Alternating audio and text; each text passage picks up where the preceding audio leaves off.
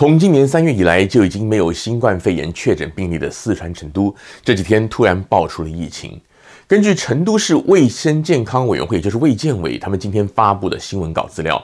当地时间八号一天就新增了四个确诊病例和一个无症状的感染者。如果加上七号公布的本土确诊和境外输入病例的话，确诊的总数已经达到了九个。四川省委书记已经下令，要求迅速的进入战时状态。也表示常态化疫情的防控一刻都不能放松。而在这两天的几个确诊案例当中啊，有一位八号确诊的二十岁的赵姓女子，特别引起网民和媒体的讨论。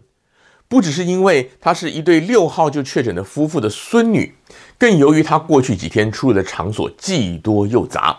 不仅是官方新闻稿有约略的记载，更有网民挖掘出了他的身份以及这两天的详细活动的情况，甚至还画了图，宣称这位女子啊，一个晚上就跑了五个酒吧，揶揄她是转场皇后。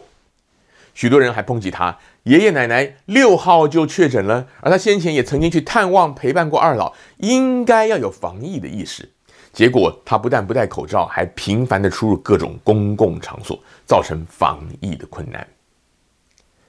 今天的主题“处处跑趴，处处趴”，其实是延续昨天的主题“关关难过，关关过”而来的。昨天在讲加州跟湾区防疫的时候，我曾经引用《华尔街时报》的一篇评论，当中也提到，纽森州长对于加州的宗教聚会的限制极为严格，无论规模大小。大部分的时候都是禁止的，相形之下，对于酒吧、桥牌俱乐部等场合呢，就宽松得多。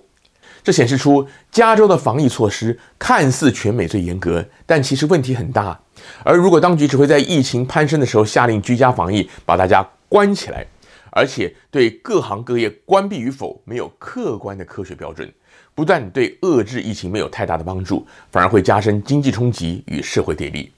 不但会把大家关得很难过，疫情的关卡也很难过。至于今天的内容，可以说是呼应昨天节目当中这个《华尔街时报》提到的部分。但首先我要强调的是，成都这位赵姓女子，她虽然跑了很多酒吧之类的娱乐场所，也被网友指称是转场皇后，但毕竟我们不是当事人，没有办法百分之百确定她为什么要去这些场所。此外，他去这些场所也是合法的行为，因此社会大众不宜用过多的所谓道德眼光来批判当事人。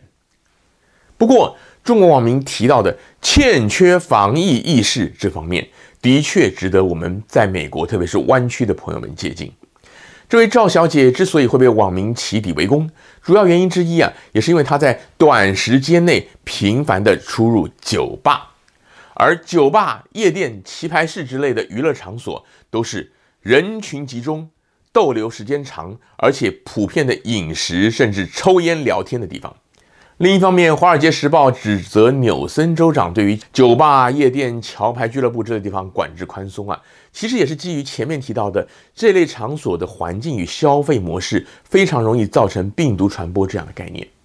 而我昨天提出，各级政府对于各类的公共场所乃至于公开活动，还有各行各业的关闭或开放，应该要基于科学标准，并且公开说明，而不是官员个人的想象甚至好恶，也是基于这样的概念。但除此之外，我还要特别提醒大家的，就是除了场所以外，活动内容和气氛也是应该考量的因素。而这一类因素，政府当局可能无法通盘全面的考量，靠的还是大家的自觉。我在节目当中讲过很多次，常看的观众朋友可能都已经听腻了。就是在长期居家防疫之后，不少湾区的华人侨界社团的人士，最近这两个月有越来越多的聚餐或者团体出游的活动。虽说我们华人比美国其他族裔都重视防疫，出门也会戴口罩。但是在这类社交性质浓厚的场合当中啊，久未碰面的老朋友相见，一定都会打招呼、寒暄、聊天，而且不会保持社交距离。此外，拿着手机自拍或者找朋友到处合照，也是必定出现的画面。而在这个拍照的时候，除非是有媒体在场的社团活动，在记者拍大合照的时候，会有为了形象戴上口罩以外。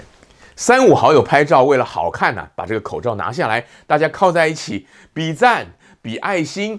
这些呢都是理所当然的。至于用餐的时候，大家跑来跑去，穿梭在各桌之间呢，打招呼、敬茶敬酒，边吃边聊也很常见。这都提高了病毒扩散的风险。所以说，我观察到这些活动都是在法律规范的户外用餐环境跟人数限制之下合法举办的。但是许多法律无从规范的细节，却的确可能提高病毒传播的风险。这就要靠大家自觉的防疫意识了。很多时候，意外都是发生在人们最想象不到，也就是最不会防范的时间地点，病毒传播也不例外。我标题用的“跑趴”，不是亚洲社会习惯说的很正式或者很盛大、娱乐性质很强的派对，就是 party，而是依据我们美国这儿的用法，一伙人聚餐聊天，甚至一起从事登山健行之类，看似寻常但是群聚的活动。当然，现在加州已经进入严格的居家防疫状态，这一类公开活动在近期内可能不太会出现。但时序接近圣诞新年的假期，相信很多朋友还是会设法计划一些亲友私下团聚的活动。在此，除了呼吁您仔细的关注防疫规定，以免触法以外，更希望您能够仔细的思考病毒传播的途径与防疫措施的原理。